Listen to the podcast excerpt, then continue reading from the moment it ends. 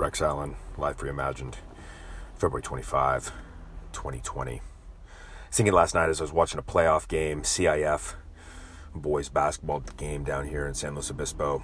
One of my good friends and uh, guys that I've officiated with and coached with was uh, one of the three officials in the game. It's something that struck me right off the bat when I, within just a couple minutes of the game, and maybe a nuance that wouldn't have been as obvious to uh, the fan or, or, the coaches, or even maybe perhaps the players, was is that you had three officials with three completely different lenses and strategies and outlooks to the game. Uh, one of the officials was a uh, more demonstrative, uh, take control. Uh, didn't look like he was going to be a guy who listened much. Uh, he's willing to make calls way out of his area. Um, he's looking at things uh, that by the textbook he shouldn't be looking at.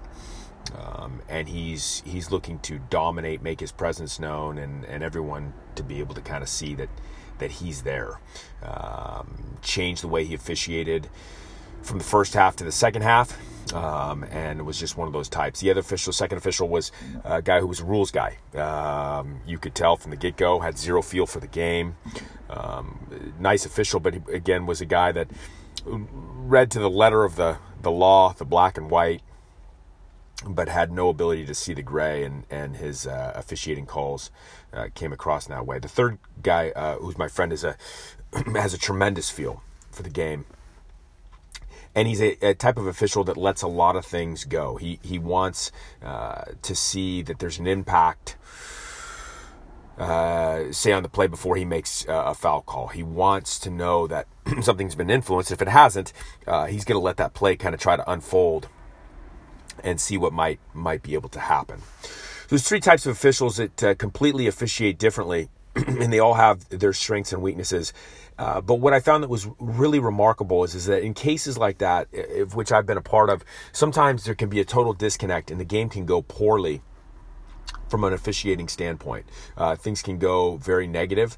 Uh, they can be very individualized. The the three officials become more um, about themselves and the way they call the game, and less about the group and sometimes the game suffers as a result. That did not happen last night, and I was really impressed. And when I think about Life Reimagined, I think about, hey, we all are unique. Uh, the lens from which we see everything is unique.